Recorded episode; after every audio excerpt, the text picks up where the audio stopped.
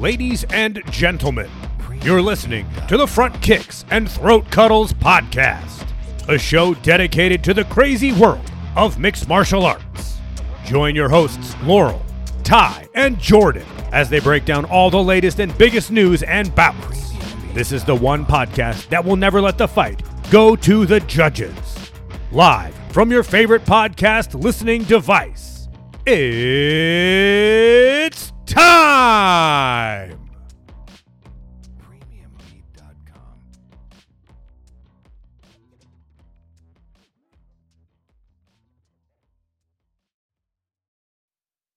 Ladies and gentlemen, referee Jason Herzog has called a stop to this contest at 4 minutes, 34 seconds of the fourth round. For the winner, by submission, due to a rear naked choke, and new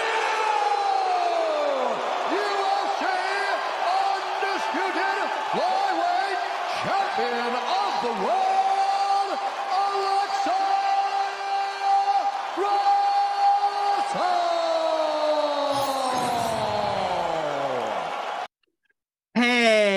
FKTC crew, we're back with another episode of the Front Kicks and Throat Cuddles podcast. If you've listened to other MMA podcasts, there's a chance that Jon Jones has been talked about a lot when it comes to UFC 285. So this episode is going to be brought to you by the fact that Alexa Grasso shocked the world on March 4th, defeating the longtime flyweight champion. And because we have a female co-host, I figured it'd be best that we talk more about how Alexa Grasso surprised the world. But I do have to say, get your jits on, 285 did not disappoint at all. No, solid A for that card. I loved it. Oh, yeah. And the Grasso win, chef's kiss. Oh, yeah. Even though we all had picked Shevchenko to win, I think that Grasso showed that she should be at the top. She did an outstanding job. However, she trained, obviously. She trained to target Valentina's weakness. Worked out perfect. Yep. Wonderful. And I'll actually reference that because I know we all, three of us, picked Shevchenko. But I had made a note about something, which I'll refer to when we talk about this fight. But I figured we would start off by saying, we are sorry to announce that Jordan Gogo Lopez could not make it again. I was going to try to say something like he did. I was going to say it's like some kind of joke that now it's back to two, but no, we're joking. He was... Yeah, he was feeling under the weather, and with what he's got going on, I'm like, dude, you need to rest. Come back next week when we talk about UFC 286, because we know that card's going to be very, very interesting. For the record, I have never heard that. I have, on several occasions, not felt up to par to do the pod, and struggled through it because my co-host, who happens to be on tonight,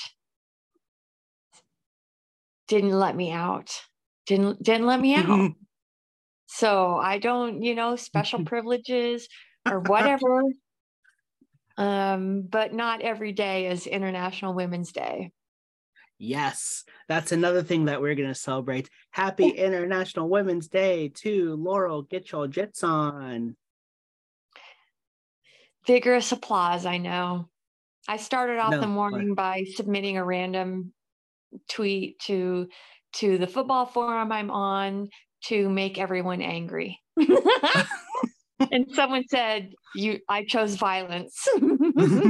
Oh yeah, I think I saw a tweet this morning. Like I woke up this morning and chose violence. Like, that's the perfect way to start the day.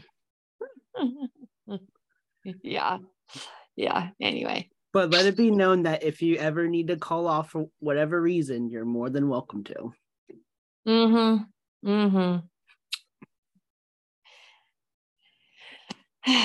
show must go on, as they say in show business. The show must go on, indeed. So happy International Women's Day. Thank you. And I forgot where I was going with that. So our rundown, of course, is as follows. Our UFC 285 recap. Then we have our UFC Las Vegas picks. We did get one forum question. Yay, finally. You're looking at me like you're so confused. Like, what? We got a forum question? I'm paying attention. That was my paying attention face. And then instead of news, we do have an MMA topic, which involves the reign of champions, especially since we heard and knew twice last weekend. But of course, one reason was because the title was vacated. So that is what it is. So let's get started with UFC 285 or 285 recap. You said you gave it an A, right? Yes. I'm going to give it an A+. It was fantastic. It was, I stole every minute of it and it was fantastic. Don't listen, Dana White. Great card, strong finishes, titles changing hands. To me, I think this was the best event so far this year. I happen to agree. Bo Nickal, that first fight, chef's kiss, fantastic. Oh yeah, it was beautiful. He's a winner. He's going to be a future winner, no doubt about it. In my mind, he's super good. Mm-hmm. And exciting to watch, fun to watch. Oh yeah, yeah. I thought that fight was very interesting. It seemed a little slow paced at first. I think Bo Nickal was just trying to get used, like figure out what was going on with Jamie Pickett, and then it just happened so quickly. All of a sudden, boom, arm triangle, we're done. Like, okay, like yeah. Very easy, quick way to start the fight. Right. Yep. There's not much to say about it. Like it was just that quick. Like it was a dominating performance. Mm-hmm. It was quick work at the office, as they say. The question becomes if Jamie Pickett will retire after this. What makes you? Because I mentioned that whole past his prime thing. Still believe it. Oh, how old is he? No idea. 30. Okay. No, didn't we think that he was? Didn't we say he was 35? I think that was Jon Jones that was 35. Oh, Jon Jones was 35. Oh, maybe Jamie Pickett isn't that old. Oh, he's actually not far off. He's 34. Oh, okay. Well, I thought he was in his 30s, but but anyway. No, I understand. It just doesn't seem like he's been in the UFC for very long. So I'm like, did he have like a late start to his UFC career, or I don't know. I mean, he possibly could. Although, even though this fight was on the prelims, there was one fighter that hinted that he was going to be retiring in a cryptic tweets. Good old Derek Brunson after his loss to Dricus Du Plessis.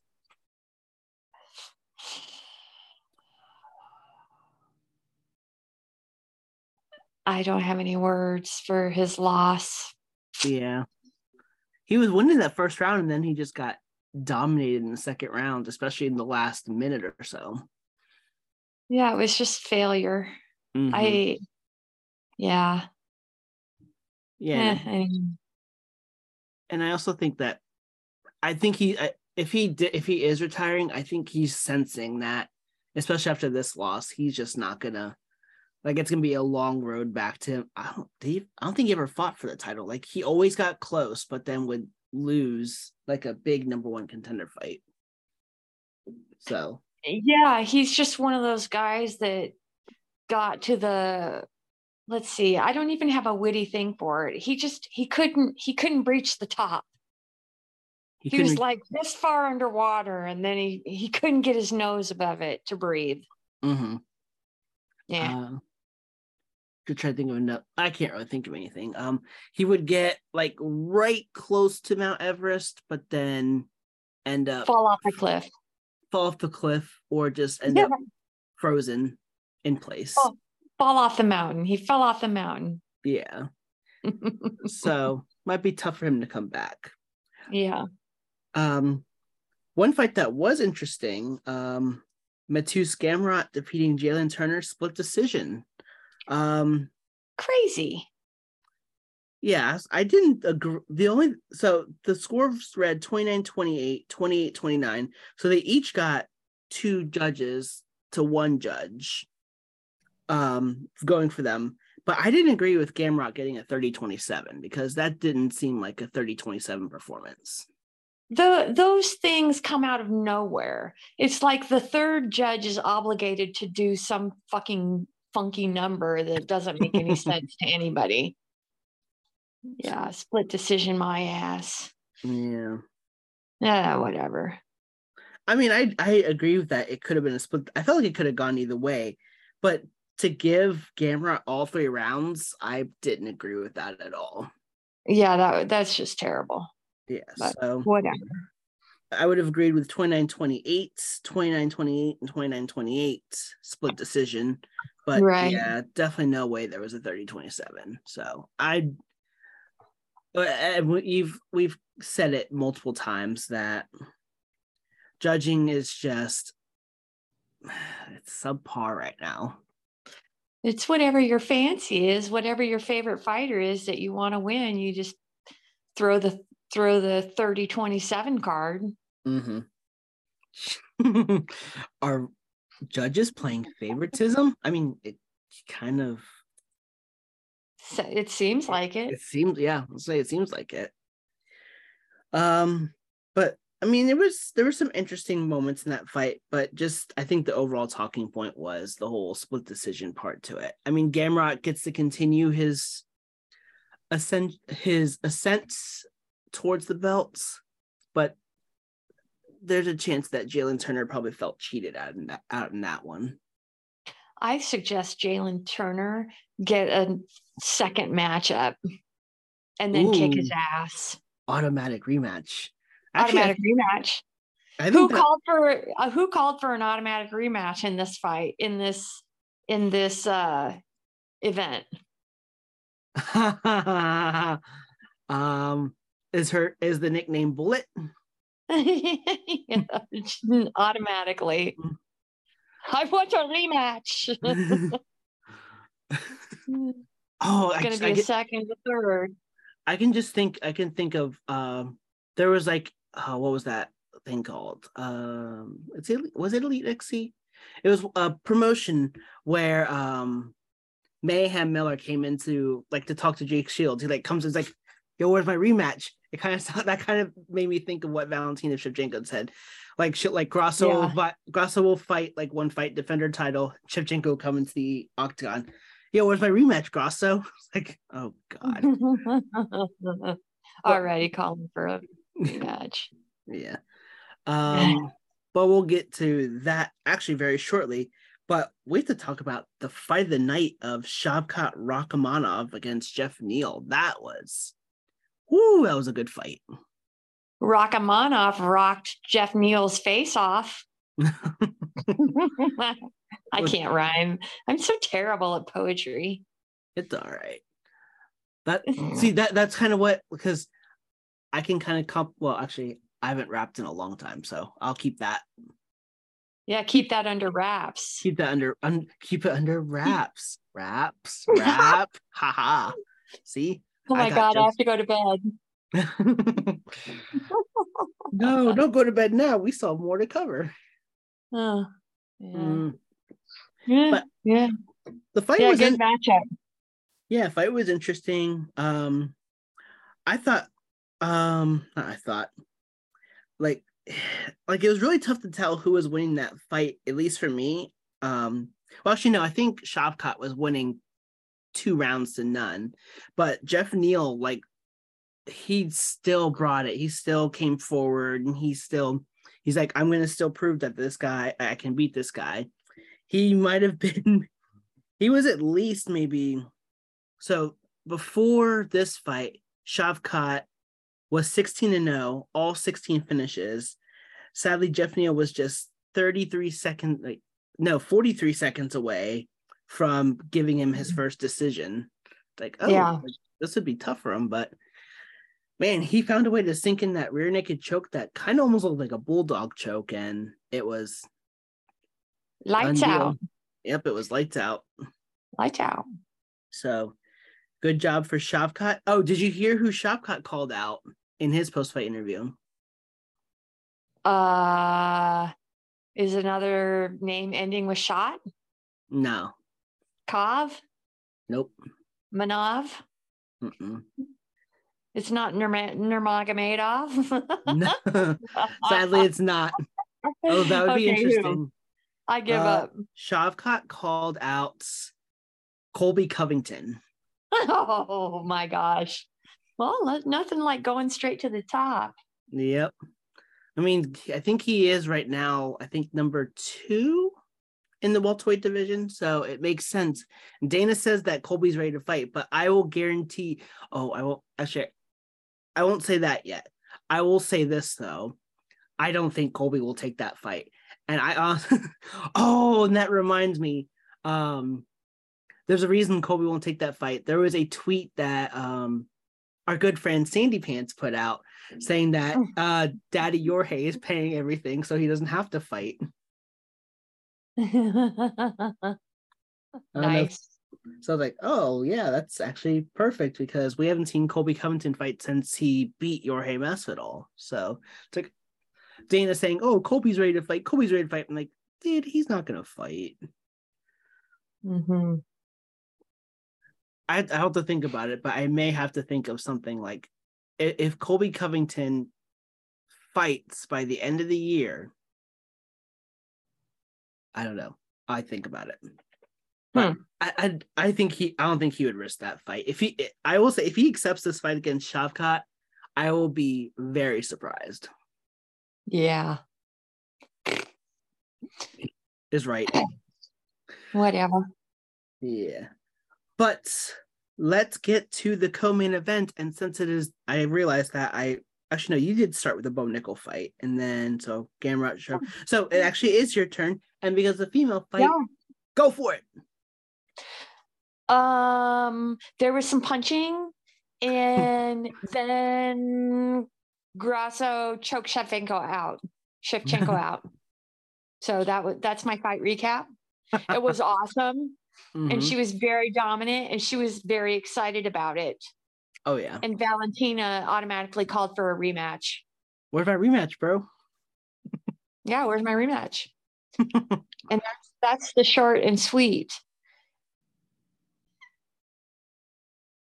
Those quick hands by Grasso, what did I tell you? Mm-hmm. Choo choo choo choo, like little laser guided missiles. She did really well. I was hoping that Shevchenko would win. I just love her. But I'm so excited to see Grasso at the top of her game. It's great that somebody can be champion of a particular weight division for so many years, but it's also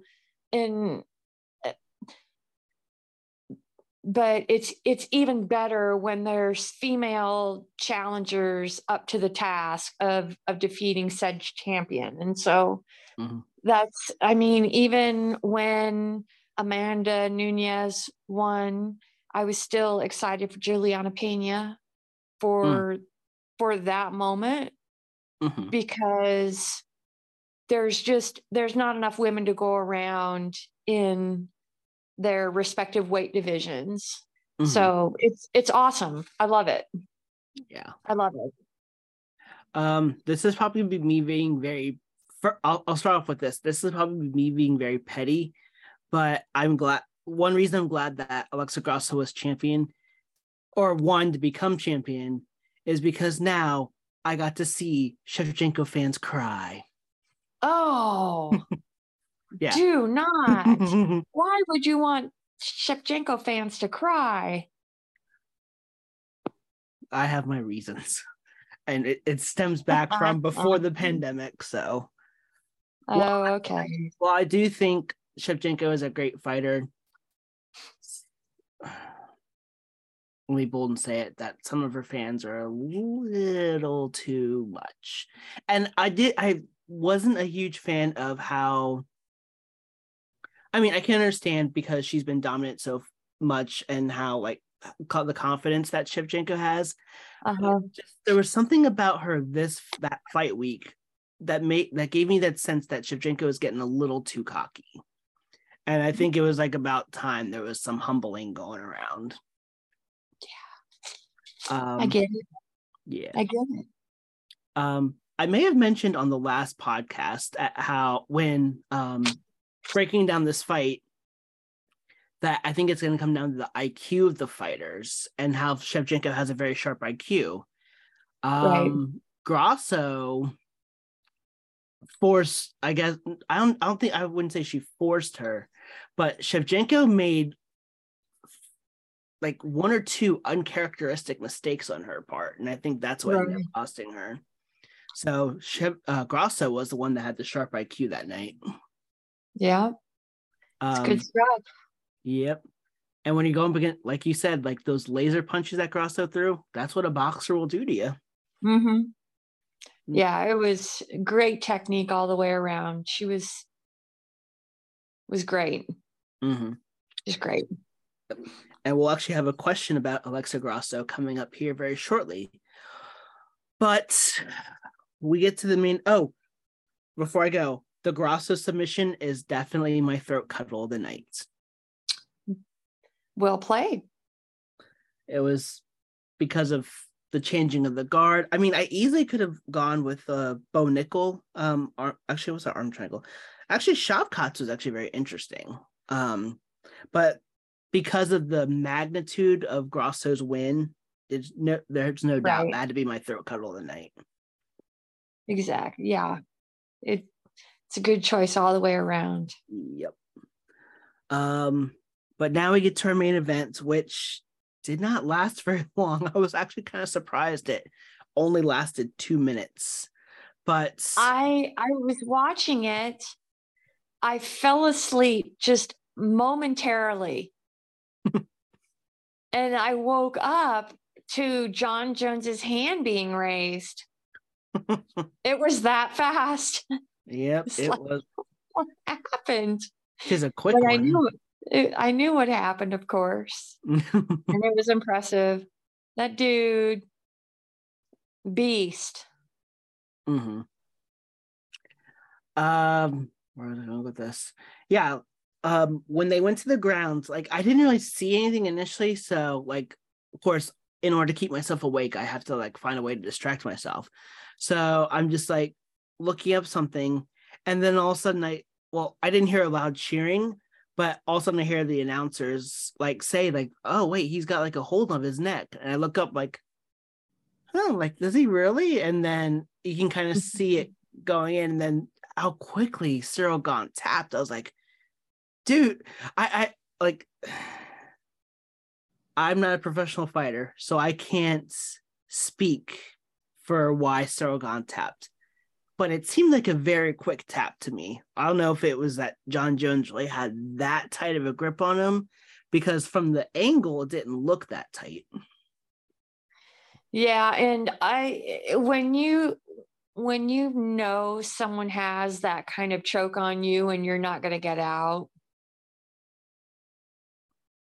and if you know how much time is left, you're not saving yourself anything. Yeah. I don't know. It's like when you feel that arm bar coming on, tap right away because you don't want them hanging on to that for any length of time. Right. I don't know. Something seemed off about Ciryl Gane all night though, I think, but maybe it was just the anticipation of fighting Jon Jones. I have no idea, but it was a dominant performance. Yeah, that could have been it. I was just really surprised at how bad Ciryl Gane's submission defense was, because everything leading up to the fight was about how Ciryl Gane was one of the most well-rounded heavyweights on the roster, one of the most well-rounded heavyweight rosters in the top 5, top 3, and to get submitted by someone who had just returned from a 3-year layoff in just 2 minutes. Right. Ciryl Gane's got some work to do. If I were him, I'd be embarrassed. I think he even said that he was embarrassed. Like, I was embarrassed. No, he said he was angry too. I'm like, yeah, what do you have to be angry about? Like, you lost in 2 minutes to a guy who had been on the shelf for 3 years. Well, I mean, he was angry with himself. Yeah, I think that was more the point. He was more angry with himself, which he has every right to be, because that was, as you said, embarrassing. Embarrassing. But now we all have to live in a world where Jon Jones is champion again, and I know for a lot of UFC fans, that's, well, maybe not a lot of UFC fans, but from a couple that I've talked with, it's not really the most pleasing thing. There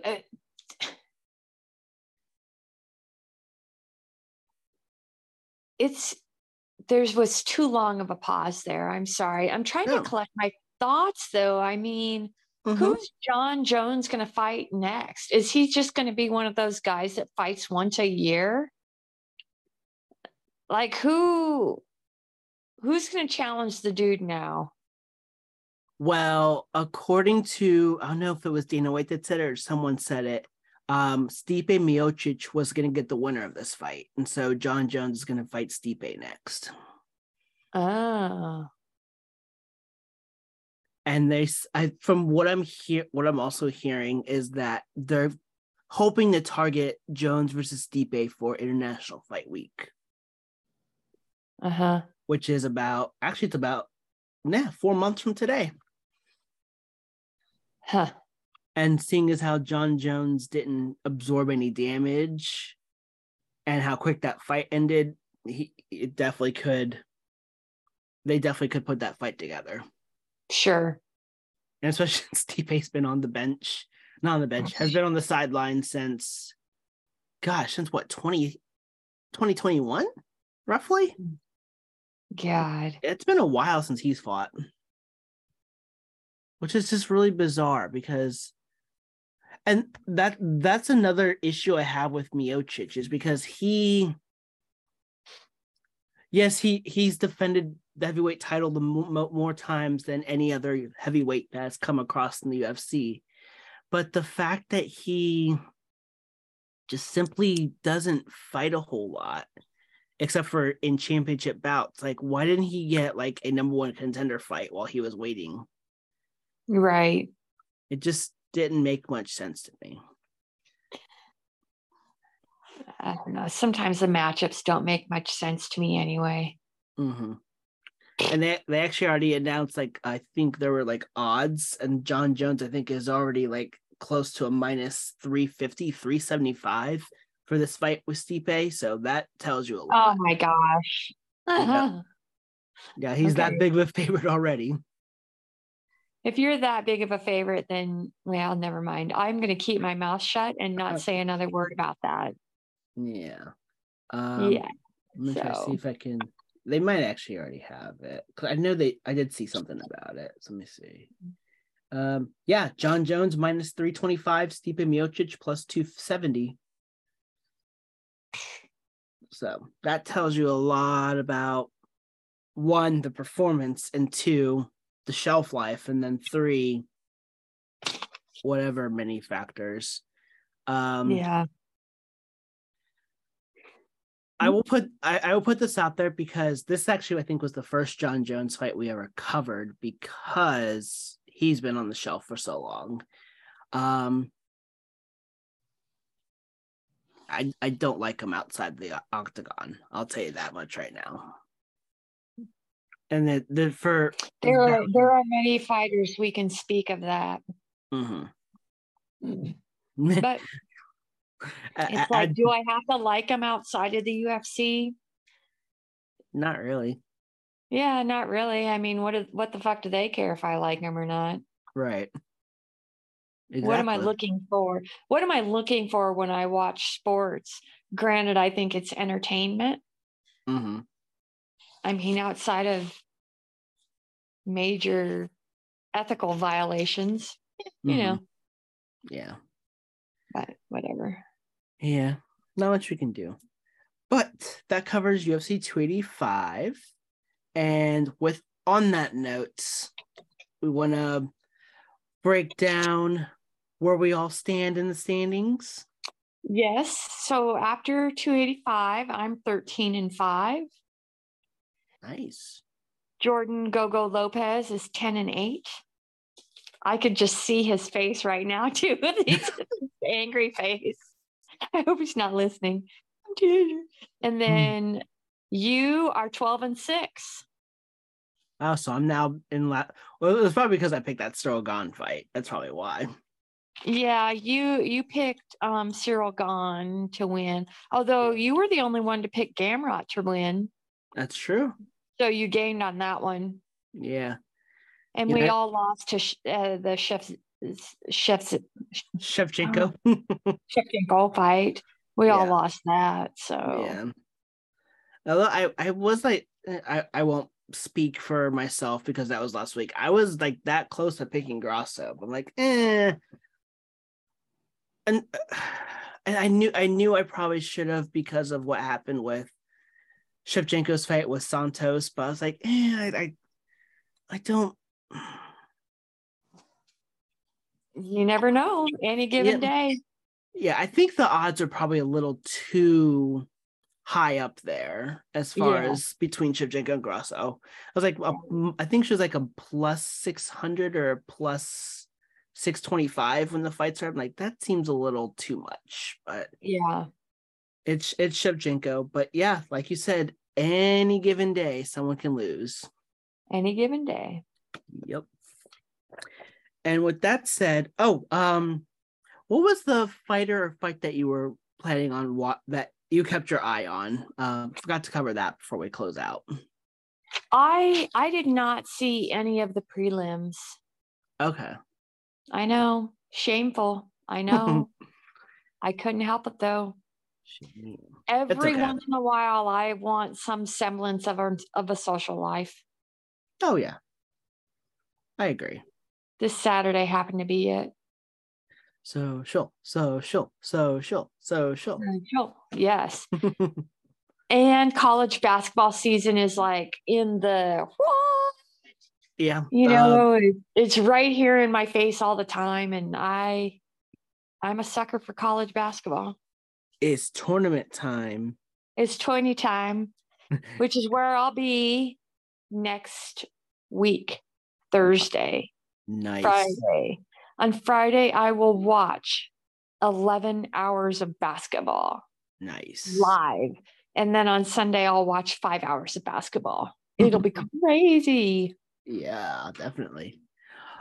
Okay, so before we continue on with the UFC Las Vegas picks, I have to make note. I don't know if you saw this on the broadcast, but the next pay-per-view, UFC 286, the start time is supposed to be at 5 p.m. Eastern. That's dead smack in the middle of the second round of the tournament.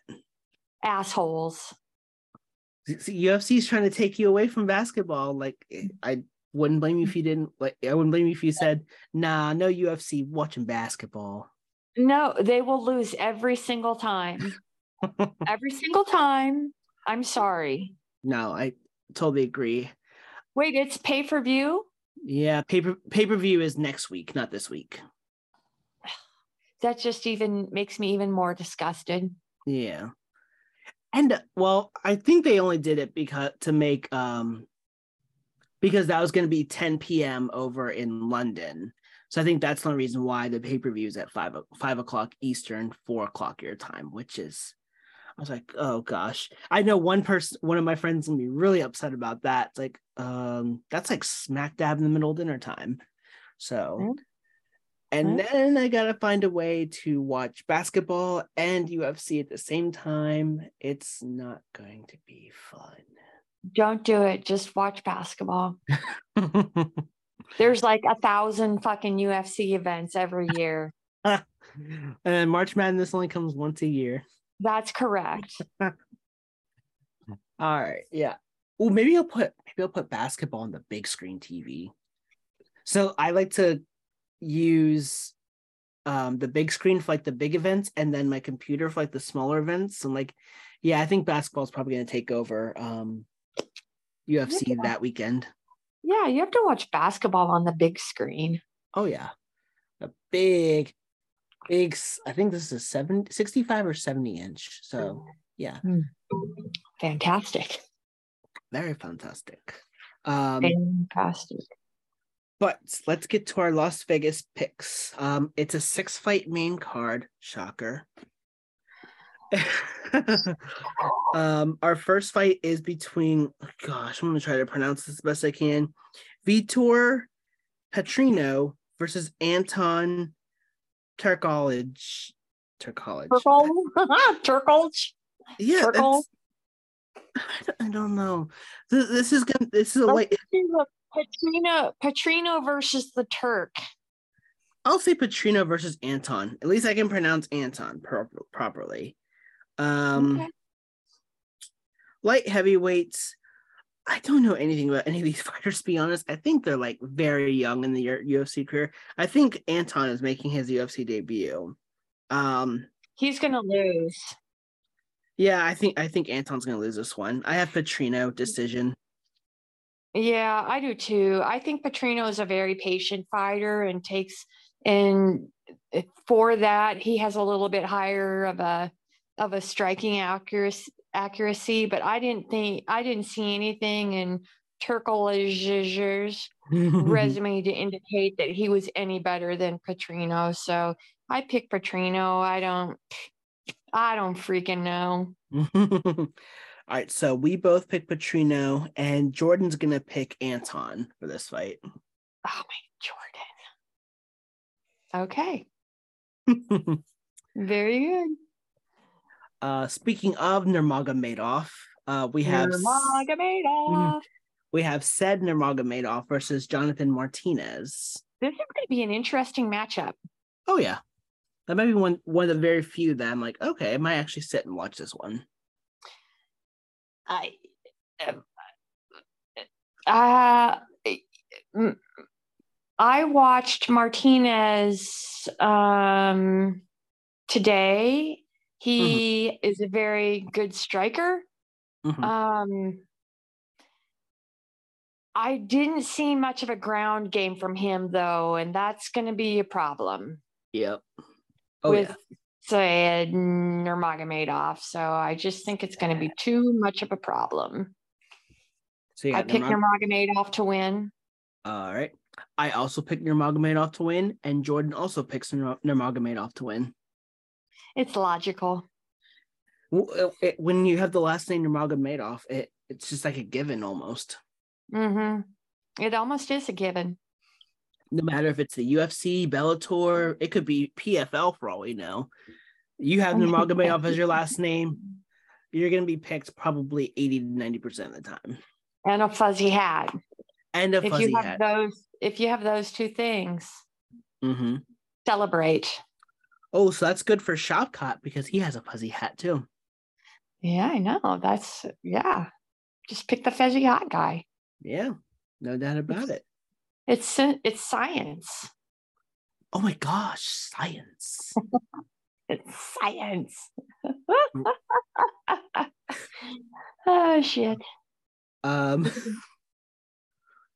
forget what's the okay. Ricardo Ramos versus Austin Lingo. Should be a decent fight.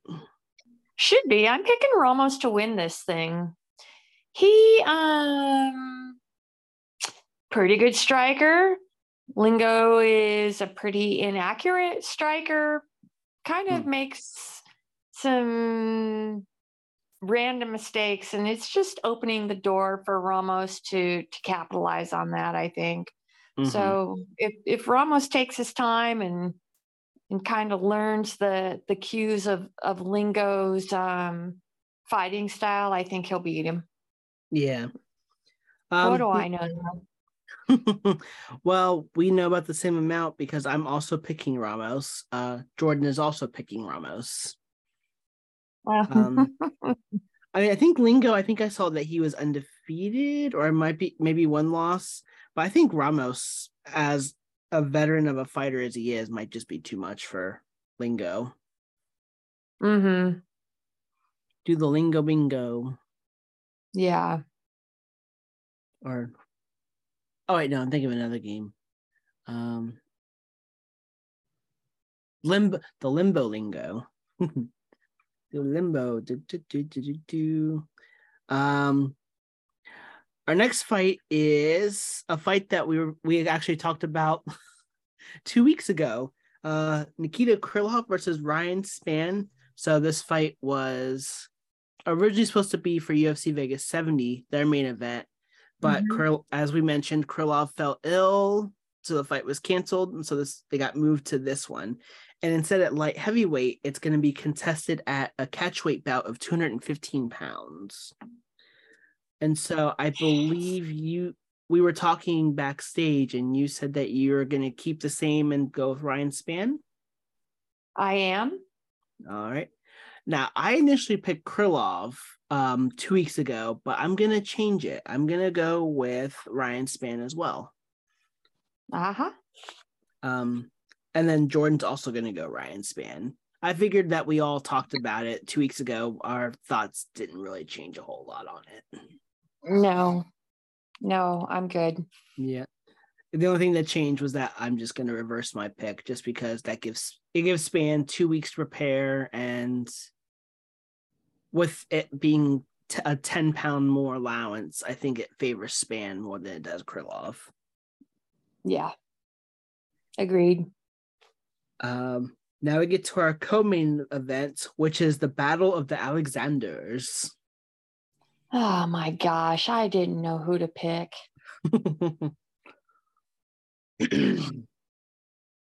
You know, Volkov is like this really low-key, heavy puncher, but kind of sluggish.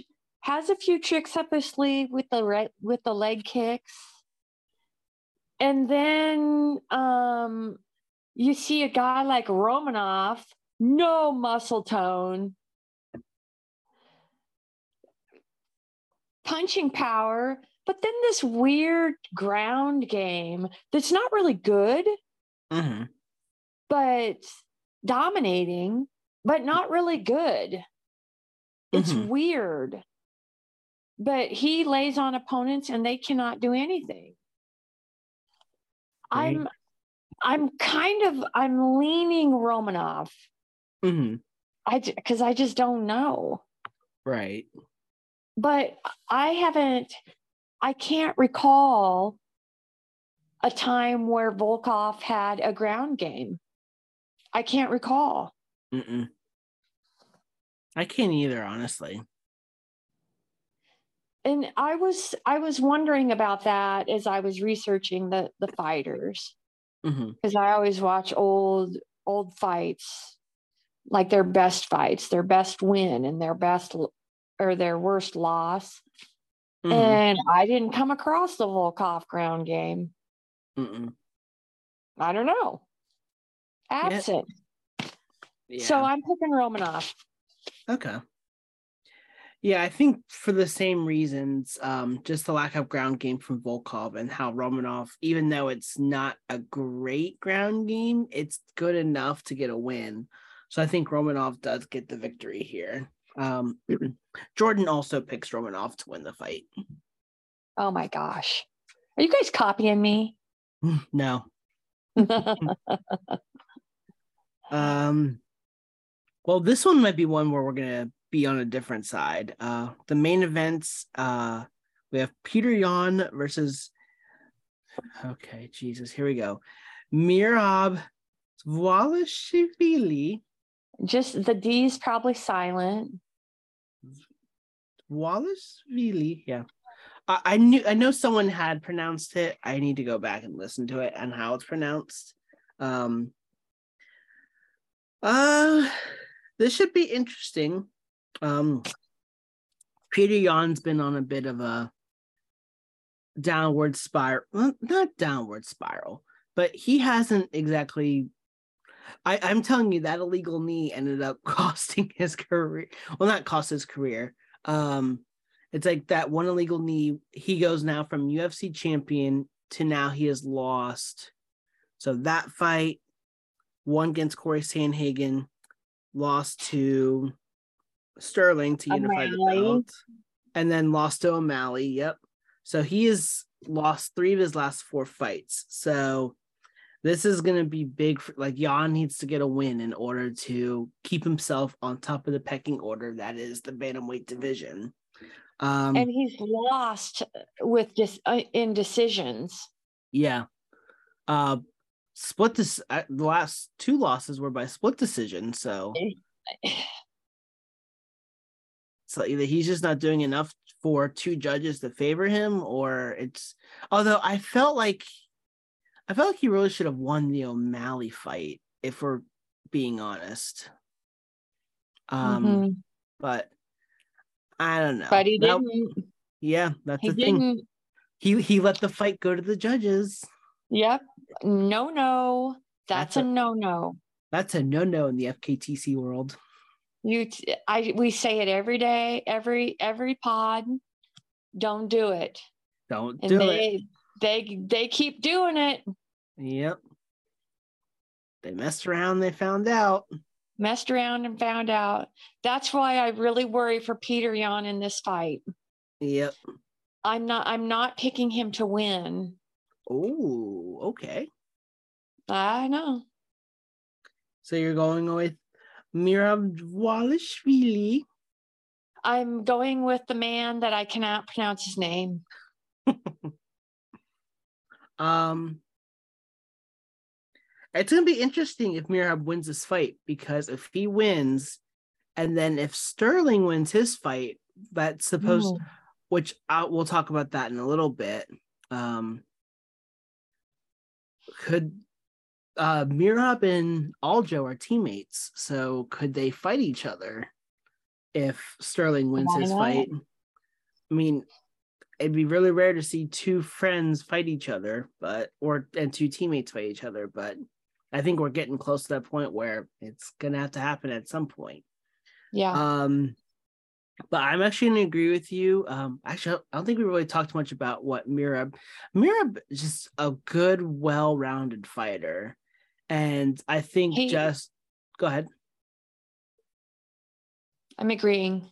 Oh, okay. Good, well-rounded fighter. There's something else I'm saying. And I think Peter Yan just kind of like he hasn't really lost a step, because he does well enough where he could win, but he doesn't do enough to sway the judges in his favor. He's lost his edge. Yeah, lost an edge there. Lost some edge. So I think with that all being said, and how well-rounded Mirab is, I'm gonna go Mirab as well. As for Jordan, he told me he's putting his faith in Peter Yan to win this fight. So, all righty, yep, cool beans. Yep. So I think you and I all picked the same person, and Jordan picked 2 people that are different. And I think it was like the first fight and the last fight. Yep. So if all of our fighters win, he's not gonna be happy when he comes on the podcast next week. No, he's not. He's like, dang it, I gotta wear this Colby Covington hat. But then again, I'd have to wear it too, because I'm ahead of him, but behind you. So I'm gonna be broke buying all you Checkers clothing. You're just picking up where you left off. Well, I guess. All right. So that concludes our UFC Las Vegas picks. But before we get to our topic, we do have a forum question if you are ready for it. I'm ready. This comes from our good friend APB, who is the current co-host I don't know if it's like part-time or full-time now, co-host of the Combat Sports of the Rhino podcast. Her question for us is, how long do you think Grasso will be champion, and do you think she will win the rematch against Valentina? Oh, kind of hard question is that? I don't know. And well, let's put it this way. There's a good chance that Grasso and Valentina are it's gonna be an automatic rematch, because that Valentina's gonna push for that thing until Dana White's blue in the face. Yeah, of course. So go ahead. And the hardest part of the question is whether or not Grasso would win again. Mm-hmm. And I think that she's certainly capable. Mm-hmm. So Valentina better be careful. Right. She doesn't want to be embarrassed. Mm-hmm. Yeah, I think Grasso can win again. Like win the rematch? Yeah, I mean, there was nothing about that fight that indicated that Grasso would lose a second time. Mm-hmm. Interesting. All right. So with that said, since I'm getting the sense that you think that she's going to win the rematch against Valentina. So with that being said, if what you say is true and she wins the rematch, how long do you think Grasso would remain as the flyweight champion? Well, let's look at who is the next up to be a contender. You're looking at either Manon Farrow or Erin Blanchfield probably right now. Oh, well, shit. That's tough. Mm-hmm. So maybe 6 months. I mean, if Erin Blanchfield gets in there, she will beat Grasso. Yeah, I could see that. I definitely could see that. So, yeah. The question is, will Grasso fight Erin Blanchfield before she fights Valentina? And that's, a very good question there, too, because Dana wasn't 100% committed to giving Valentina the automatic rematch, too. So I know that he wasn't committed to. I feel like he has to. Yeah, I think he has to. Like, even though I think you and see that's where I honestly think if Grasso had finished that fight rather quickly, Nunes lost in about a round and a half, maybe a little less than 2 rounds, and she got the automatic rematch, even though I don't think she was like dominated in her fight. Pena just found some holes late in the first round and then in the second round that got her. Whereas with Grasso, she clearly won the first round against Valentina, and then Shevchenko won rounds 2 and 3. Although I think round 3, it wasn't by much. You could definitely give Valentina round 2, but I think Valentina did just enough in round 3. But you probably could have easily given it to Grasso as well. Yeah, I mean, I think that the difference, and maybe there isn't a difference, but when you look at the Nunes Pena matchup and the women in that division, there's some pretty clear differences between 2 and 3, 2 and 4, 2 and 5. Right. I don't know that you can say that when you look at Valentina, Alexa, and then Erin. Yeah. The differences in that top three are slim. Right. Definitely very slim.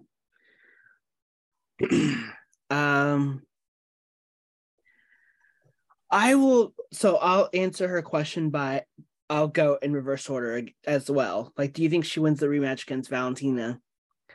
I'm going to put out a bold, I'll put this out very boldly. I think Grasso wins that rematch, not really because of what happened on Saturday, even though there was indication that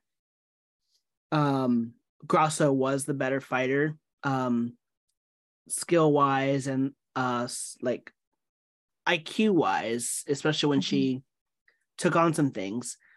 But even if you look at Valentina's last fight against Taila Santos, there were some very clear indications that Shevchenko had lost a step. I'm not sure where along the path it happened. I'm trying to remember who she fought before Santos, which I can actually double check real quick. I want to say, oh, it was Lauren Murphy. I'm an idiot. But even then, like, she was dominant against Lauren Murphy, but somewhere down the line between her fight against Lauren Murphy and then her fight against Taila Santos, it seemed like Shevchenko had lost a step somewhere, which I don't understand. Yep, I was right. It was Lauren. And even if you look, she beat Jessica Andrade with such ease and then dominated Lauren Murphy, but then somewhere down the road, she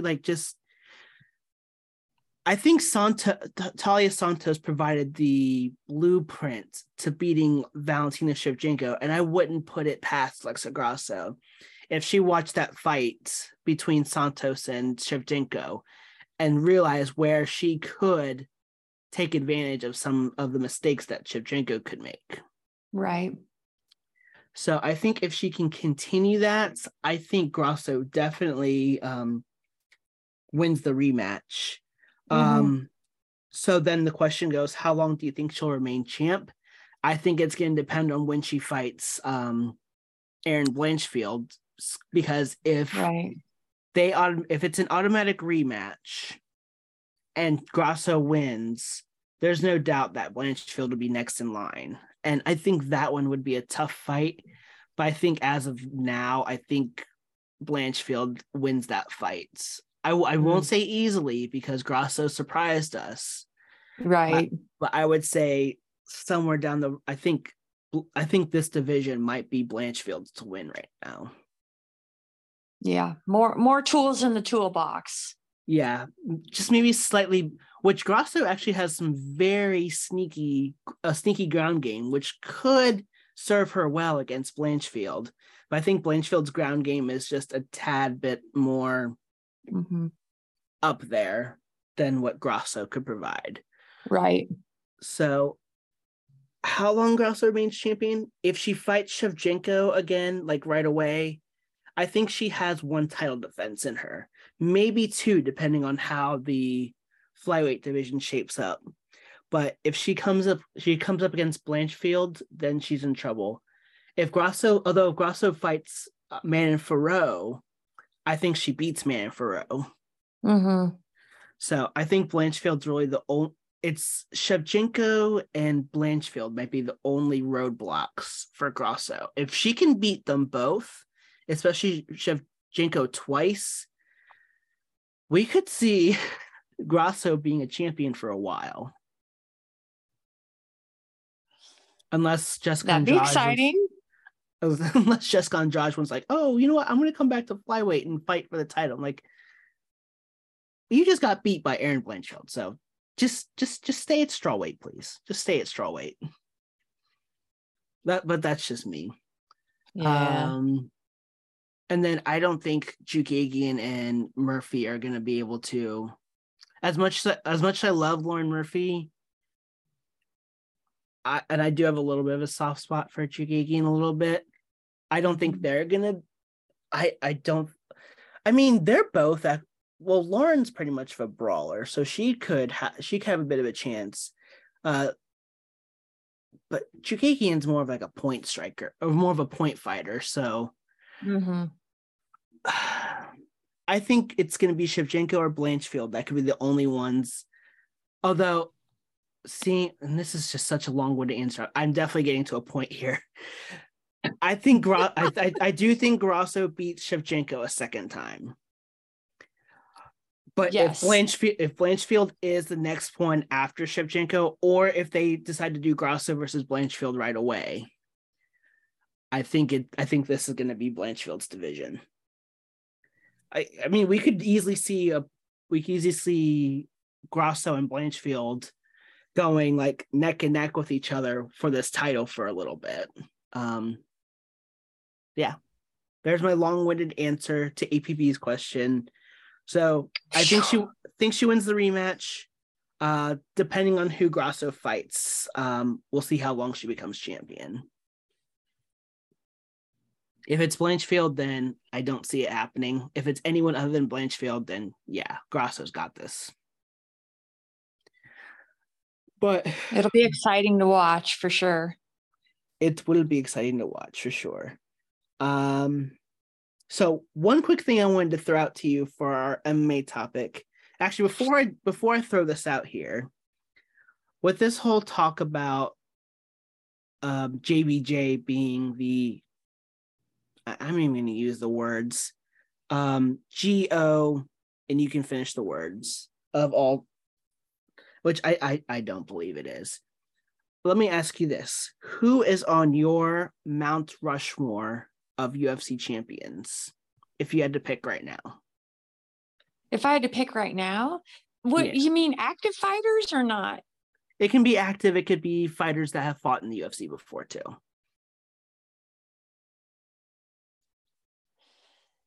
Well, I love the Spider. Mm-hmm. I always will. I like his fighting style. Mm-hmm. That's it. I like the fighting style. That's the guy that I think is my greatest. Like any fight, even if he loses, I'll just sit there and watch it. Nice. I love Anderson Silva. Mm-hmm. I love a very similar fighting style is Israel Adesanya. Okay. But I mean, I love Anderson Silva. Mm-hmm. But I mean, he's just the guy that I think is the greatest when I watch. There's been so many good fighters. Mm-hmm. Who've had very dominant careers without taking a 3-year break. Right. You know, if you're a fighter, you go in there and fight. Mm-hmm. It's what you do. Right. I don't see the whole, could Jon Jones, he could have had a tougher opponent after a 3-year delay. Mm-hmm. He could have. Yeah. And no, that's not, I'm not trying to be disrespectful to Ciryl Gane. Mm-hmm. But is he the best guy? Is he the best fighter in that division? From what we saw on Saturday, he's not. No, he's not though. Mm. Yeah. Maybe Jon Jones should have picked someone a little better. And then I could have given him the props that he deserved. Right. Wow, we're exposing Ciryl Gane now. Wow. Well, I'm just saying, I think Ciryl Gane's a great fighter. Mm-hmm. If you want to prove yourself as the greatest of all time, do you fight Ciryl Gane? You got a point there. You have a point there.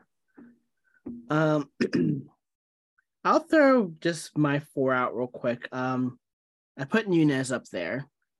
Mm-hmm. Oh, I got 4? Yeah, you can do 4. You don't have to be just 1. You can do 4. Oh, okay.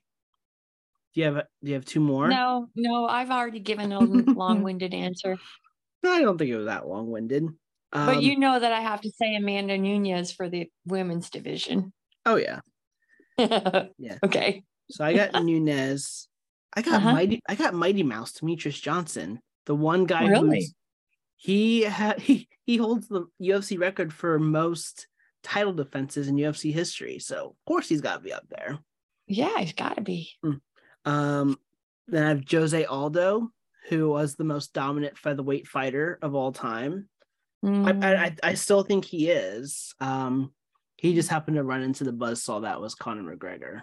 And then when he got the title back, just sadly ran into Max Holloway, who Holloway was just like that generational fighter that is just really good. And then my last one was Georges St. Pierre. Good choice. It was between him and Silva. And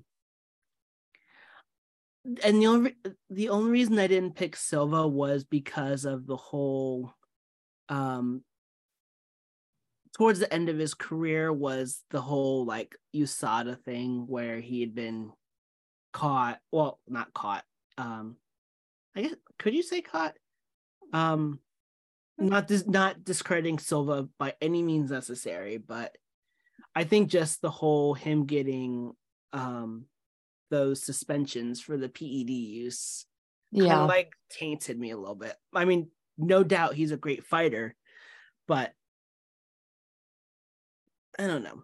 I definitely would put Silva up there if it wasn't for a couple of the other fighters. I'd say Anderson Silva is definitely my honorable mention. If there was a fifth head on the Mount Rushmore, he'd definitely be on it.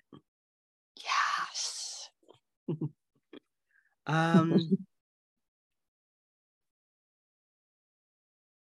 All right, so I'm going to go over this topic real quick just because we're running a little short on time. It's called the Reign of Champions. Basically, it's over the last 18 months, we've seen multiple belts change hands or dominant champions lose their belts in stunning fashion, such as Amanda Nunes, recently Shevchenko, Kamaru Usman, Israel Adesanya.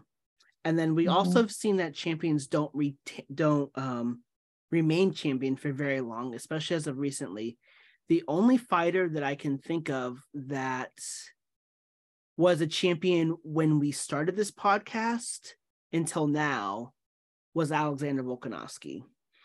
Do you see this rise in talent in the UFC? Do you see this change of the guard mostly because of the rise in talent in the UFC, or has the pressure of being a champion become more strenuous of the title holder?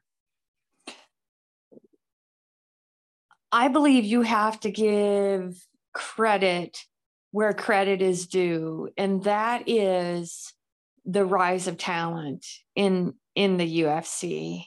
Mm-hmm.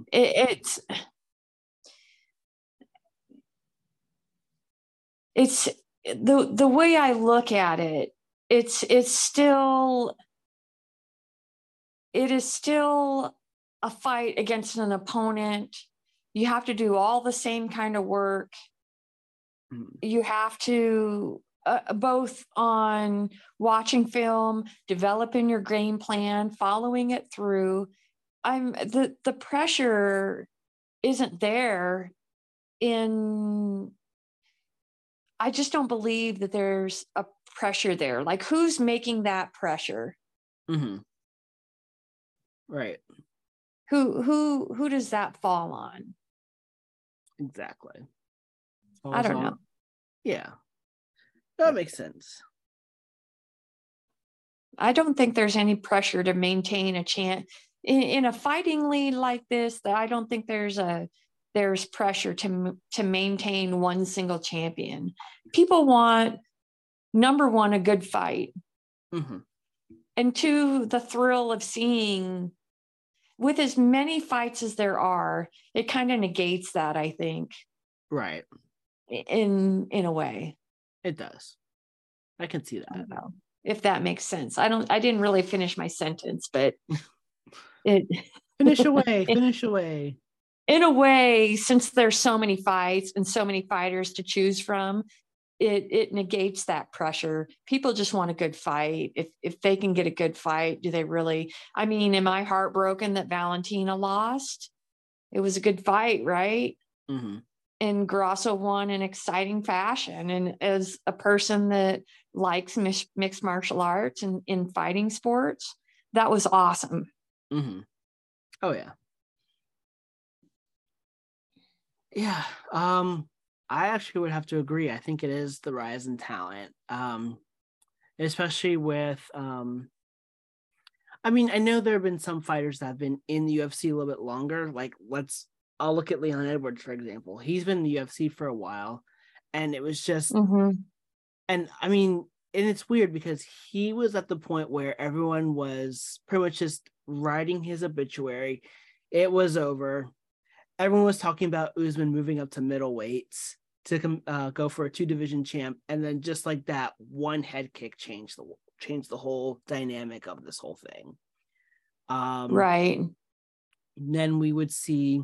Actually, I think Sterling was champion when we started this podcast too. So maybe that's 2 divisions mm-hmm. where there's a champion. Of course, Sterling won his by virtue of a, actually he was champion when we started our podcast by virtue of an illegal knee. Mm-hmm. But I mean, looking at everything else, especially with, man, it's just so bizarre because of the whole Nunes losing her belt and Shevchenko losing her belt.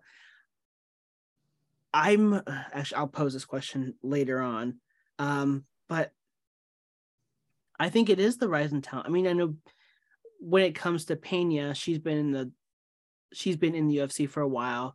Grasso was more of a strawweight fighter and then decided to move up to flyweight, which I forgot to mention that Grasso, ever since moved up to flyweight, has been undefeated and ended up winning the title. So good for her.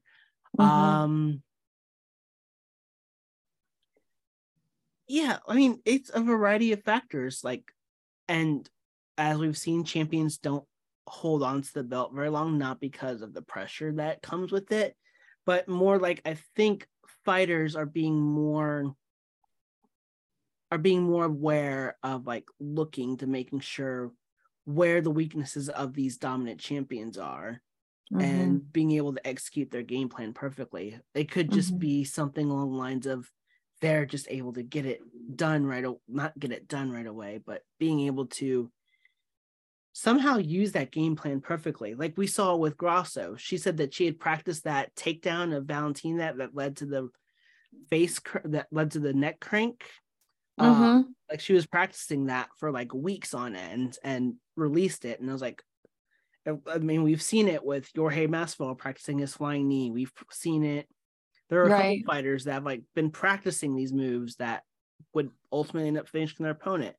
I think fighters are now trying to become more sharper, more of a higher IQ to prepare for these kind of battles, and I think that's what's kind of helping them out and helping them dethrone the champion. Yeah, there's definitely patterns in people's games that mm-hmm. don't necessarily change because of the amount of repetition that's involved in MMA, mm-hmm. the way people practice on a day-to-day basis. It's if you hunt for the flaws and you watch the film, you'll be able to pull out a fighter's rhythm. Yep. So exactly. One last question before we go. With Shevchenko losing this belt, do you think the Nunes versus Shevchenko 3-fight trilogy is officially never going to happen? Yes. Because what's the incentive for it to happen now? Exactly. Yeah. It's not much going for him, especially since mm-hmm. Shevchenko doesn't have a belt. Nunes just recently got her belt back, got her bantamweight belt, yeah. And because they're both almost on the wrong side of 30, even. Mm-hmm. I just don't think. I mean, I know there's the argument that Nunes won two and Shevchenko hasn't won one. But you could argue that the second fight really should have gone to Shevchenko. But when it's 2-0, it's kind of hard to go for a trilogy unless there's like big circumstances. But yeah, I think Grasso officially ended the talk of the trilogy between Nunes and Shevchenko. Yeah. There's no incentive to have that anymore. Exactly. Not with that division. Mm-hmm. So, I mean, that we can actually say that the rise of talent helped prevent that too. So now that they both haven't really cleared out their division a whole lot, now it's pretty much just, let's just see if they can just finish up their careers and ride off to the sunset, either with or without the belt, which we shall see. But we apologize. That was a really long episode. We are done though for today. But excellent. With all, very excellent. So to remember this outro, if you have any questions, comments, suggestions, if you want to have any questions you want to ask us, like APB did, so thank you APB for your question, but anything along that, you can reach our podcast page at FKTC Pod, or you can reach us individually, given that it is safe for work, which it has been, by reaching Laurel Get Your Jits On at Rain Basin, me Jordan at J22 Lopez with 2 Z's at the end, or me Ty at TyFlyGuy15.